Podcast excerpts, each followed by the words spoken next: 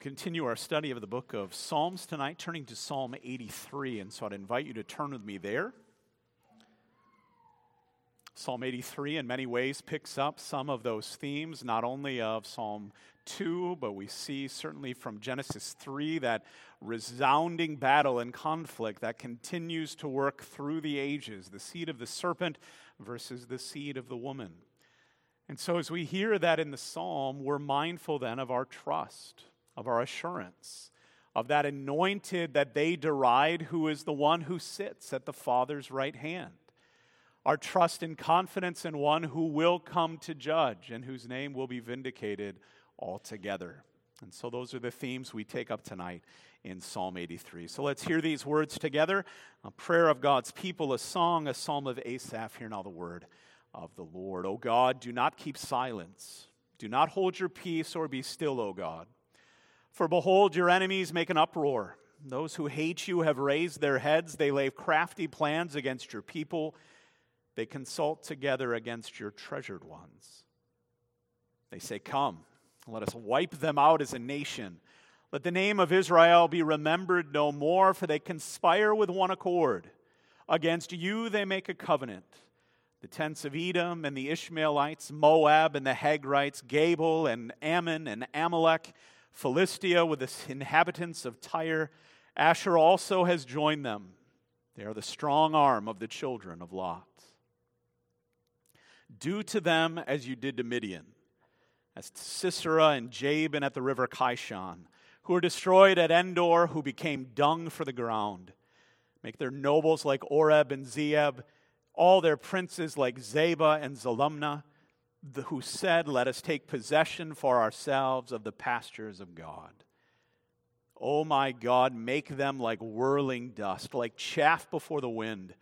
As fire consumes the forest, as the flame sets the mountains ablaze, so may you pursue them with your tempest and terrify them with your hurricane.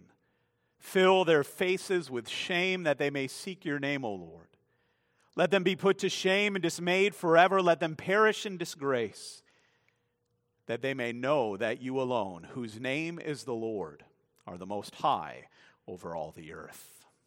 Thus far, the reading of God's holy and inspired word.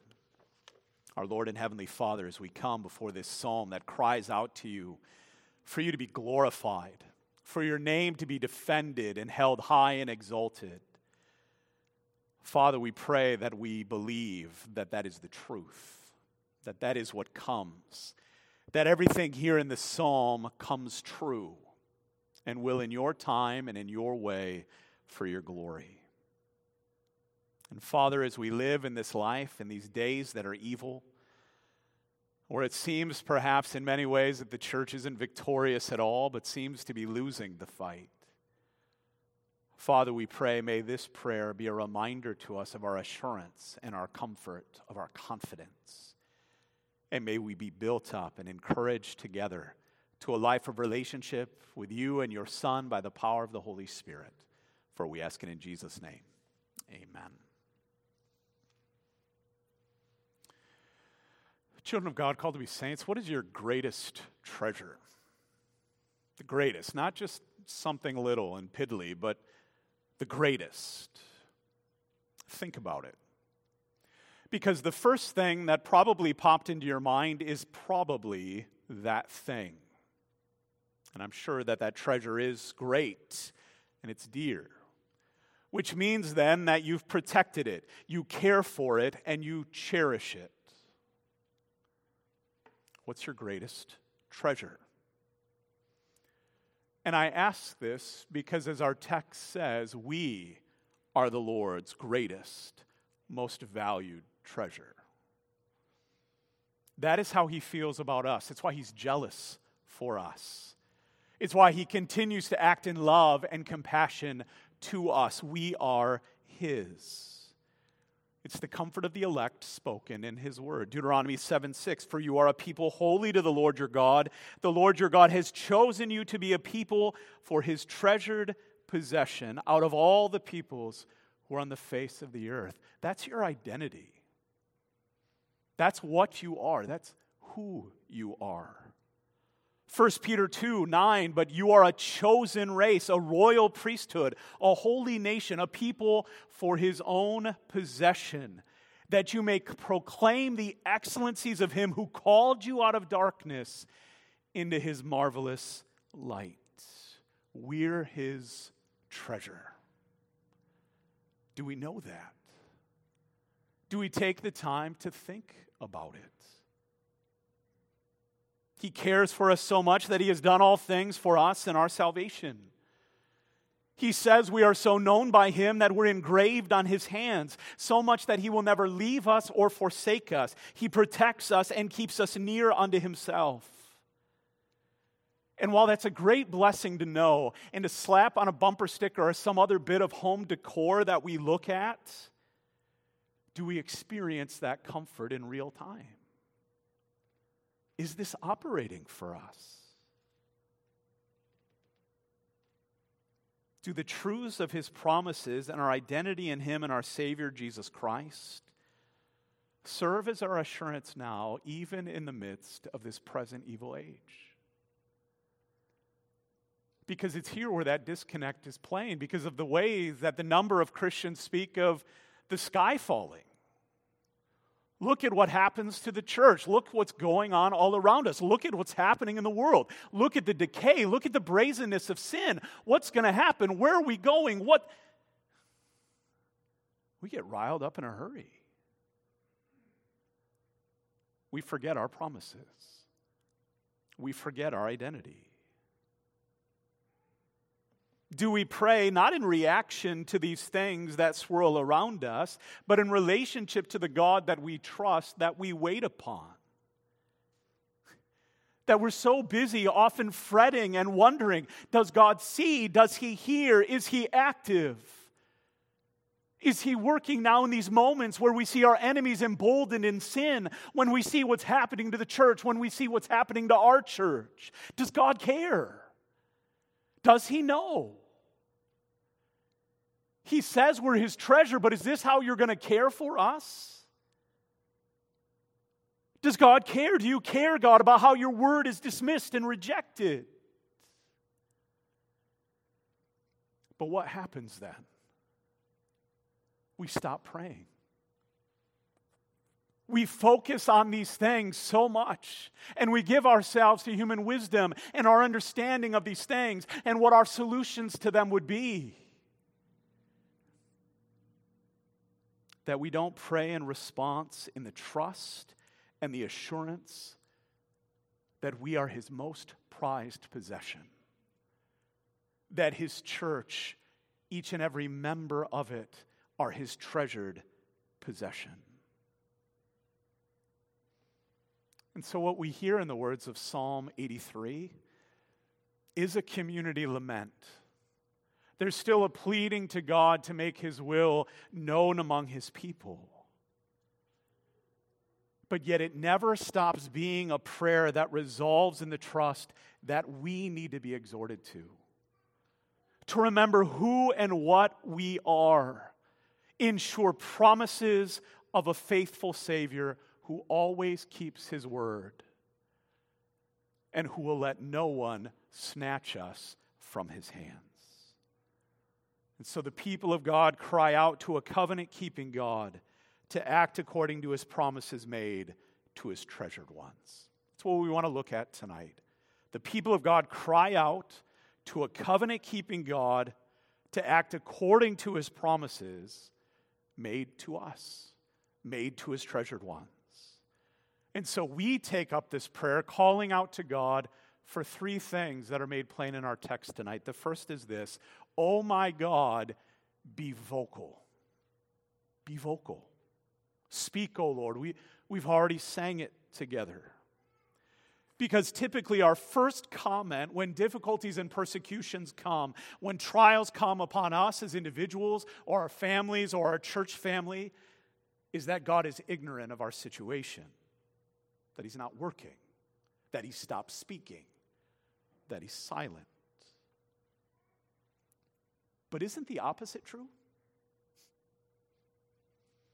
Even in that moment, isn't he at work? In fact, He is working, which is why He ordains such circumstances in the first place. So we need to be crying out for God then to speak into those circumstances, to care for us by opening our eyes and opening our hearts to His way, the way that is made plain in His Word. But yet, really, even in this lament, that anxiety of a sort become, begins to come out. Verse 1 Oh God, do not keep silence. Do not hold your peace or be still, O God but he's not silent. He's never silent. He's never been silent. He is always speaking to us by his word. He is always caring for his people by way of the same. It's the promise of Isaiah 62, verse 1 For Zion's sake, I will not keep silent. And for Jerusalem's sake, I will not be quiet until her righteousness goes forth as brightness and her salvation as a burning torch. He hasn't stopped proclaiming the gospel. As much as we won't hear it at times, as much as the world won't hear it, he hasn't stopped speaking. We stop listening. We stop our ears, the world stops its ears, and God is still speaking. He's always speaking. He's always bringing about his plan for us and for his glory. Are we listening? Are we willing to hear in that moment what we're saying and the better way of what he says? Do we trust that? And are we quick to assert that trust, resting in every promise spoken to us and in us and over us and for us? It's the power of, of reading Psalm 46. 10 and 11 Be still and know that I am God. I will be exalted among the nations, I will be exalted in the earth. Because the Lord of hosts is with us, and the God of Jacob is our fortress. This is what he keeps speaking to us. This is what he keeps speaking to his church. And yet we still come to him and say, Yeah, but show me. Do the thing. Do the thing. When is it going to happen? Why haven't you done it yet? Did you see what happened over there? Do you know what? We asked that he would see an act. Verse 2 For behold, God, please look and hear. But when are we going to stop to hear him? When are we going to stop to listen? And yet, notice the development that the psalmist, in bringing God's people through this prayer, brings them because already between verse 1 and verse 2, we see growth. Because look at the words that he uses for behold, right? It isn't about us or ours or my. Instead, it's a plea for the Lord to be vocal for the sake of what? His name, His cause, His glory, His people. And so, if we're hearing that, if we know that, then the way that we pray comes differently. Because it stops being about us and our experience, and it starts about experience relationship with Him. That becomes the point of this moment. Not the heart and the struggle in and of itself, but of what it does and what it works in terms of relationship with a holy God. And so, this cry for him to deal with his enemies, yes, in that way, is a prayer to deal with ours. His enemies are our enemies. But he's saying, in attacking us, they're attacking you. Your enemies make an uproar. Those you hate, you have raised their head, who hate you have raised their heads compared to the seeming silence of the Lord. And here's that working of trying to understand that. God, the noise of the world is noisy. The threats, the shouts, the sin, the brazenness of all of the things that come out of their mouths, that's loud. So don't be silent. And what is the noise the nations make? The noise they bring before God and his people? It is nothing but the dismissing of his word, his, of his person, of his authority. It's bitterness and hate directed towards him and towards his people in the utmost of prideful arrogance. That's what we're hearing. That's what we see. But are we hearing the rest? Is the word, for lack of a better example, a, a better kind of noise canceling headphone? Where we're finally able to just rest and say, yeah, but what does God speak right now? They lay crafty plans against your people. They consult together. We heard it and sang it in the words of Psalm 2. The kings of earth set themselves, and the rulers take counsel together against the Lord and against his anointed, saying, Let us burst their bonds apart and cast away their cords from us. Get rid of God, get rid of his word, get rid of your standards, get rid of your morality. No. They attack God in every way, seeking to cast off his authority, and they direct their attacks against whom? They don't believe God exists anymore. So the next best thing is us. They address their attacks against your treasured ones. And so it amplifies the pleading, doesn't it? God, if we're so dear to you, if we are your treasure, redeemed by the blood of the Lamb, bought at a great price. Be vocal. Speak up for us. Be noisier in the right way. Speak your deliverance. Speak your gospel. But he already has. And so the problem isn't God, the problem's us because we don't speak it. And we don't speak truth to each other. And we don't speak boldly the word to the world. What might they think? What might they. What if we were louder? What if we were prouder? What if we were so knowing who and what we are? And what God has done to have us and what He's spoken into us and desires us to speak. You see, in speaking of who we are this way, we're making a shared statement of what? Our hope, our security, our identity.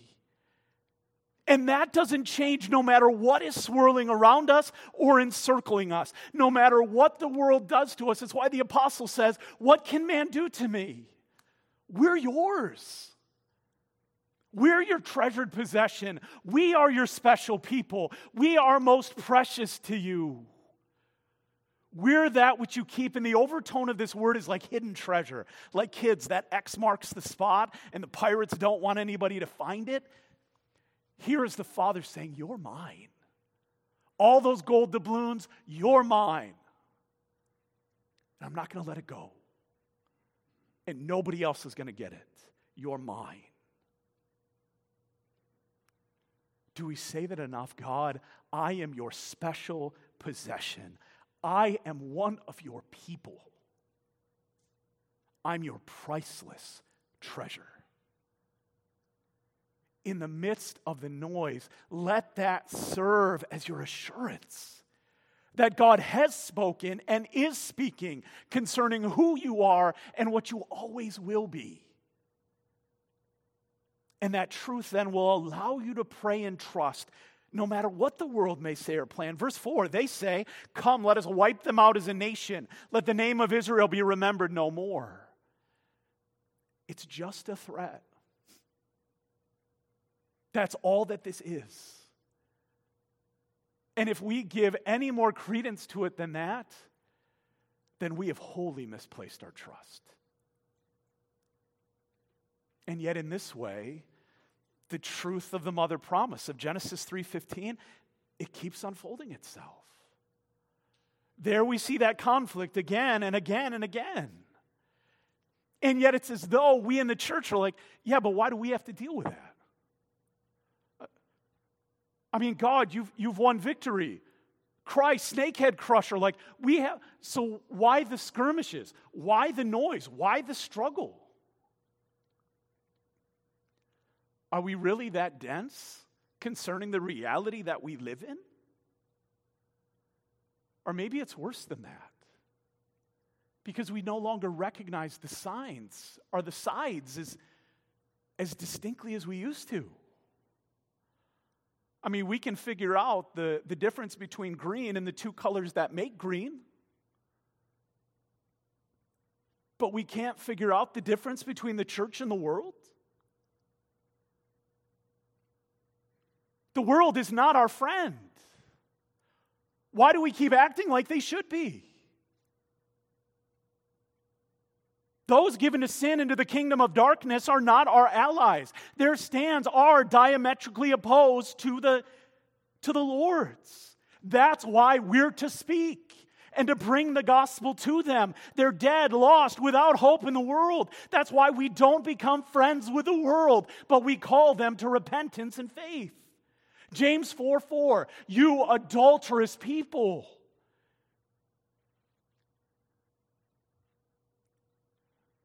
That's a very different description than your treasured possession.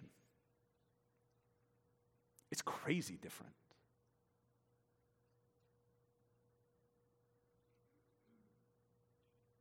You adulterous people. Do you not know that friendship with the world is enmity with God? Therefore, whoever wishes to be a friend of the world makes himself an enemy of God. Don't we get it? The Lord has spoken what this reality is. Yeah, He's won the war. The victory is His, it's finished. But, but there's still battle and toil and struggle. The world desires the complete annihilation of the people of the Lord, those who bear the name of the Lord, who hold tightly to all of his promises. And you're like, yeah, but it's way worse now. Nope. Are you going to say that to Abel?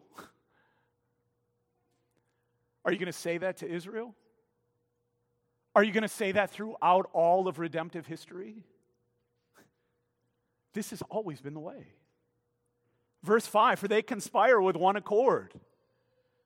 It's one purpose of the world from the very beginning of sin to the last day where sin will be no more.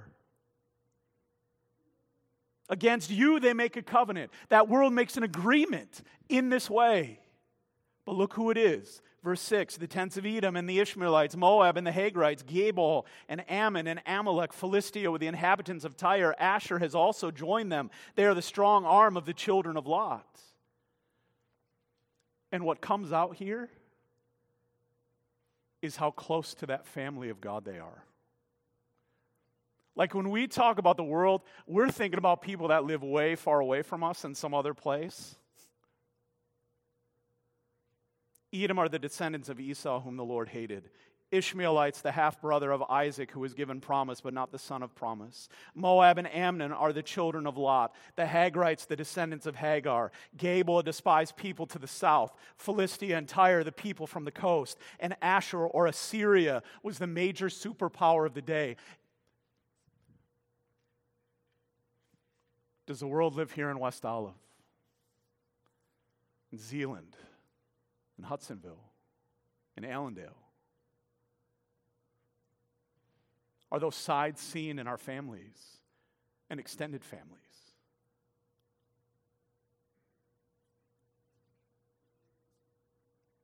You see, here is a listing of the most despised enemies of Israel throughout her history. But more, it speaks to the geography of the enemy. The people of God are and will be attacked and despised from every direction from close, from far, from everywhere. But instead of that leading us to despair, it needs to lead us to trust. Driven again to trust in the Lord who speaks. Because those crises we face as His people, as His church, are nothing new. Yet we have comfort and hope in reality because we know the truth. It makes us bold in our confidence and trust that the Lord will care for us because we are his treasured possession. And so we have no reason to worry or to fear, even as we walk in a world openly hostile toward God, his word, and his people. For the Lord is still speaking today. In every word we hear, in every word we read, in every sermon that we hear, he is still speaking. He is still speaking by His word and spirit, and He will never be silent. So instead of asking the world to hear that, will you? Will we? Giving ourselves to such hearing as we give our trust to Him in another petition. Secondly, in verses 9 to 12, oh my God, be victorious. Because we can trust not only because God speaks and keeps His word, but because he's always victorious. I mean, that's what we hate about people who always cheer for the team that always wins. We call them bandwagoners, right? Because they always win, no matter what they do. And it's annoying because they always win. There's nothing annoying about this. We always win. We always win as those found in Christ. His is the honor and the power and the glory forever. He is the sovereign. And so the trust, what a trust that we, those who belong to Him as His treasured ones, can always trust that He can and will come to victoriously save us. That's always true. That should be our hope. It should be our trust. A trust that is not an unfounded or an unproven one. And so, again, young people, I encourage you look through your Bibles to see all of the ways that he has fought for his people when he commands them just to be silent, that they would see and wait upon the salvation of their God. And so we pray for him to be victorious because we know that he is. And his people pray on the basis of those victories. And so that's what we see unfolded in verse 9. Do to them as you did to Midian. This may be an early reference to Numbers 31 7. They warred against Midian as the Lord commanded Moses and killed every male. But, but in keeping with the theme of, of this account in the psalm, it seems to refer to the victory of Judges 7, of Gideon and the 300 who lapped from the brook like dogs, who rose up knowing that the Lord had given the host of Midian into their hands by way of his word a victory that was for the Lord and for Gideon. He was victorious. He upheld his word and was victorious for his cause and for the sake of the deliverance of his people. Do to them as you did to Sisera and Jabin at the river Kishon, who were destroyed at Endor and who became dung for the ground. Here's the victory of Judges 4 of Deborah and Barak when the Lord routed Sisera and more who ended him by the hand of Jael, the wife of Heber, in the work of a splitting headache. On that day, God subdued Jabin, the king of Canaan, before the people of Israel and destroyed them. He always wins. Verse 11 make their nobles like Oreb and Zeeb, all their princes like Zeba and Zalmunna. Another account of the deliverance worked by God through Gideon in Judges 7 and 8. And we could add victory after victory after victory after victory that the Lord has worked to deliver his people and keep them all together. Why? Because we're his treasured possession. He keeps his own. He accomplishes such victories in what way? By choosing the weak to destroy the strong. That when we're weak, he shows himself again and again to be a strong and kind Savior. And so, brothers and sisters, if we believe this and we rejoice in those victories, do we trust that he will continue to be victorious and continue to fight for us? Does that truth come out in the way that we speak about our current circumstances? Does it come out in the way that we speak to the world? Or maybe I just need to ask do we believe it? Do we cry out to the Lord for deliverance on that kind of sure basis and promise? Because the world talks a lot of junk. They claim that they're going to conquer, that they're going to have what's promised to us. Who said, verse 12, let us take possession for ourselves of the pastures of God. But the Lord says, uh uh-uh. uh No way. The Lord rules and the Lord reigns and he wins. Psalm 132 13, for the Lord has chosen Zion, he has desired it for his dwelling place. He's chosen his people, he's chosen his spoils. So why won't we trust him? Why are we still worried that he's going to blow it in the fourth quarter?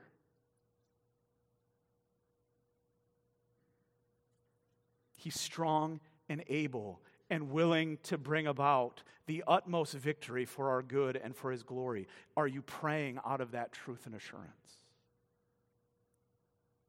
For no matter how defeated you may feel, how down we might feel, how defeated it seems that the church and the people of God might be, we can assuredly trust that He has won the victory in the finished work and cry of Jesus.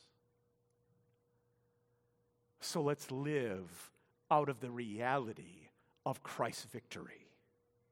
Might we pray out of the reality and the promises that He always keeps? He's fought for us, He's fighting for us, He will keep us as His bride, as His treasured jewels forever. And it's why we're ultimately praying then for something even greater than victory. The third thing is this My God, be vindicated. You see, what's asked for is that the Lord and His name and His promise would be shown in every way, in a completed way, to be true, to be fully yes and amen in Jesus. O Lord and my God, let your name be vindicated in the complete salvation of your chosen and in the judgment to those left in misery. You see, it's an all encompassing cry for the mother promise to be completed in full. It's a cry for him to return and take us up and gather us to himself as his precious jewels. But what comes first is judgment. Verse 13, Oh my God, make them like whirling dust, like chaff before the wind. Because, yeah, the roaring of the sinful nations is loud now, but it will be responded to in the promise of Isaiah 17 13. The nations roar like the roaring of many waters, but he will rebuke them. And they will flee away, chased like chaff on the mountains before the wind, and whirling dust before the storm. They will be like chaff that the wind drives away, and the little that is left will be destroyed as well as by fire. Verse 14 As fire consumes the forest, as the flame sets the mountains ablaze, so may you pursue them with your tempest and terrify them with your hurricane. Here is the accounting of the full execution of God's wrath and power. Here is the full revel- revelation of God's holy presence. And the nations are going to be brought before that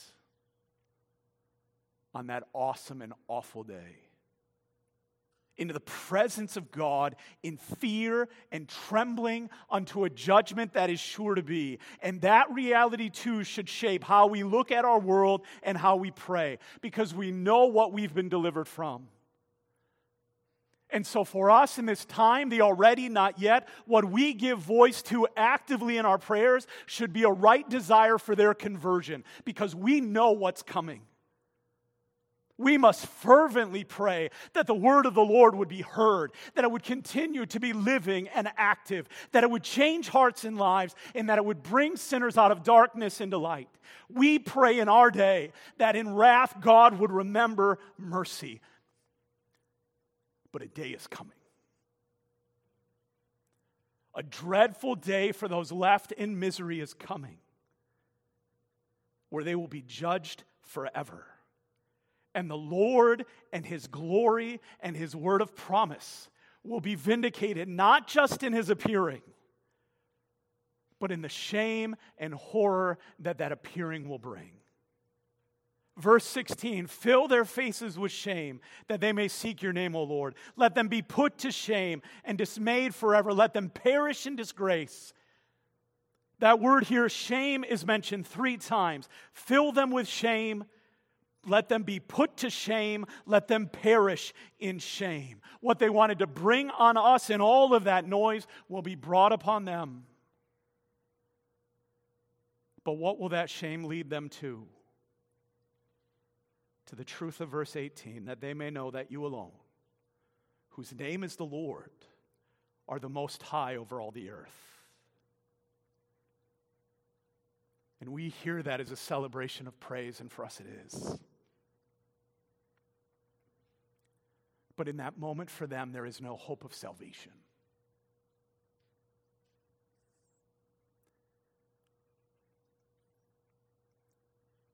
That they will come before a holy God and know what was true and right.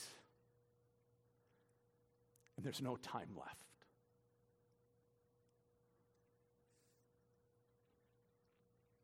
It says in Psalm 59 For the sin of their mouths, the words of their lips, let them be trapped in their pride. For the cursing and lies that they utter, consume them in wrath, consume them till they are no more that they may know that God rules over Jacob to the ends of the earth. They will be utterly consumed. And in it, God will be vindicated. He is certainly merciful. Today is the day of mercy, but He will be just. And that's true now, and not just in the last day.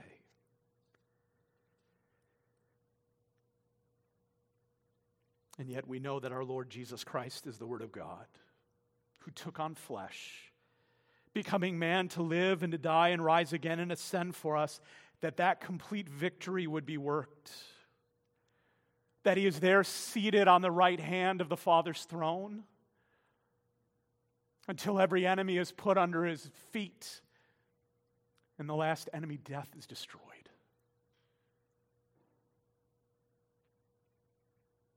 And in that, the name of the Lord will be vindicated in the keeping of every one of his promises. And so, this truth and accounting of Jesus Christ comes before you in this prayer. Because if you know Christ and are found in Christ, and I pray that you do,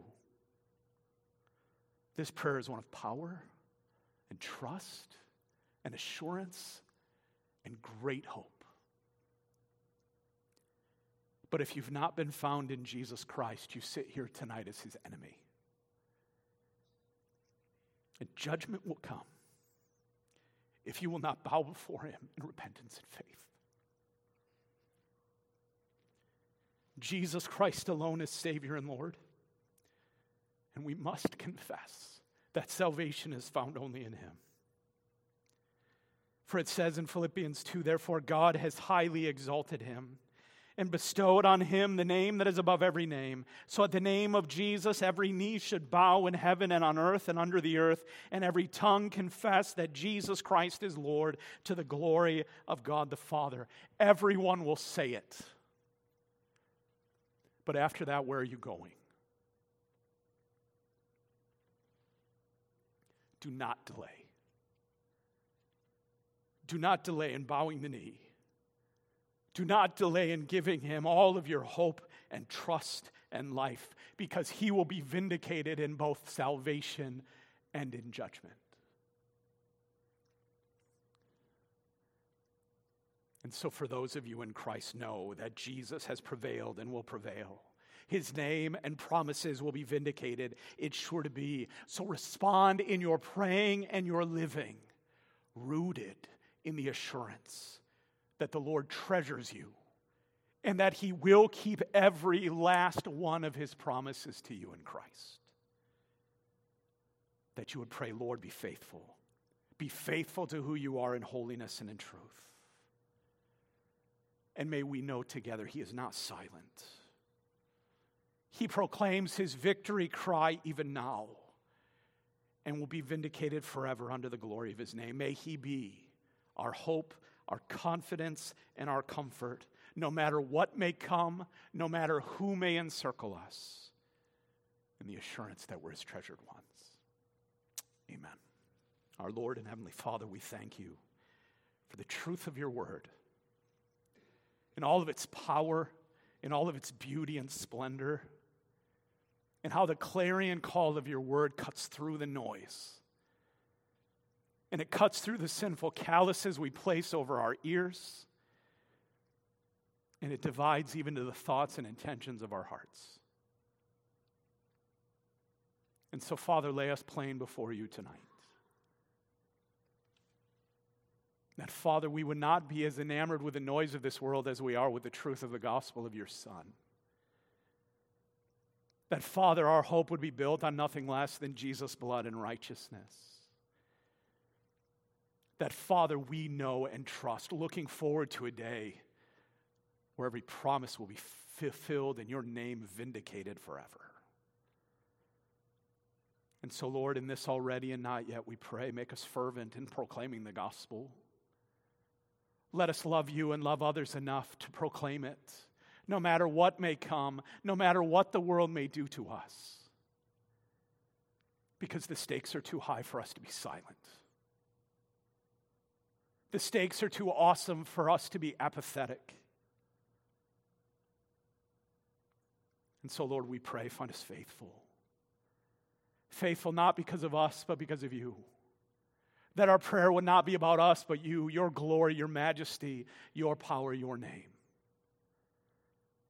And so, Father, as those granted that name, we pray, may we live according to it.